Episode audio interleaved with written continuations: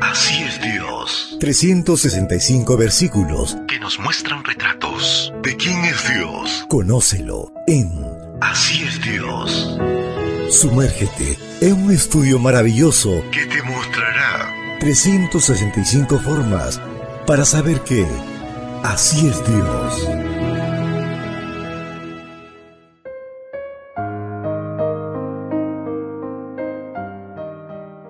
Apreciado amigo, apreciada amiga, es una bendición poder saludarte hoy 5 de marzo.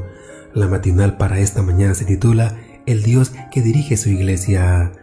La lectura bíblica la encontramos en el libro de Efesios, capítulo 1, versículos 22 y 23.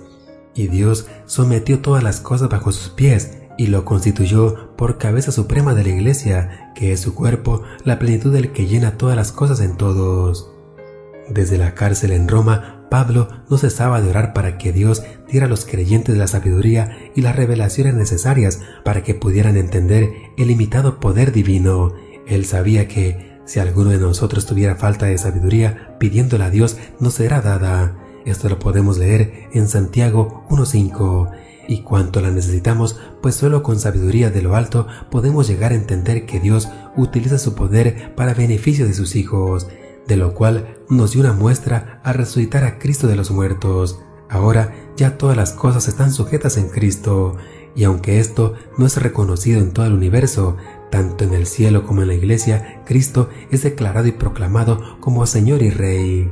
Una de las revelaciones que Pablo hace en su oración es el hecho de que Dios nos ha dado a Cristo como cabeza de la iglesia. Ese es el lugar que le corresponde al Hijo dentro del plan de redención y esa es la relevancia que el Padre concede a la Iglesia para la salvación del ser humano. La Iglesia es nada más y nada menos que el cuerpo de Cristo, por tanto es prerrogativa de Cristo dirigirla, lo cual incluye proveer la visión, la misión, las estrategias, la victoria, los recursos y todo lo que la Iglesia necesita. Cualquier intento de buscar estas cosas fuera de Cristo traerá derrota y ruina espiritual a su Iglesia. Siendo que Cristo es la cabeza de la iglesia, entonces la iglesia está plena en Cristo. Gracias a Cristo, a la iglesia no le falta nada.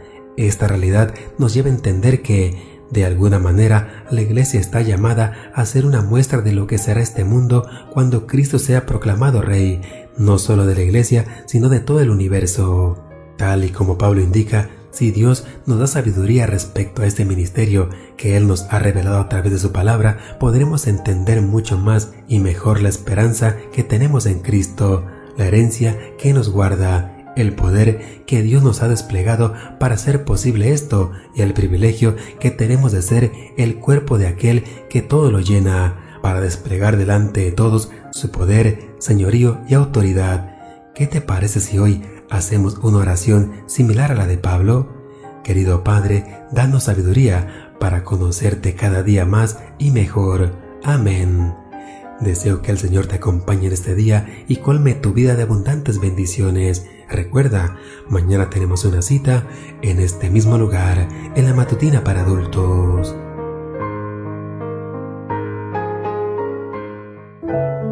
Ahora lo conoces un poco más que ayer. Más que ayer.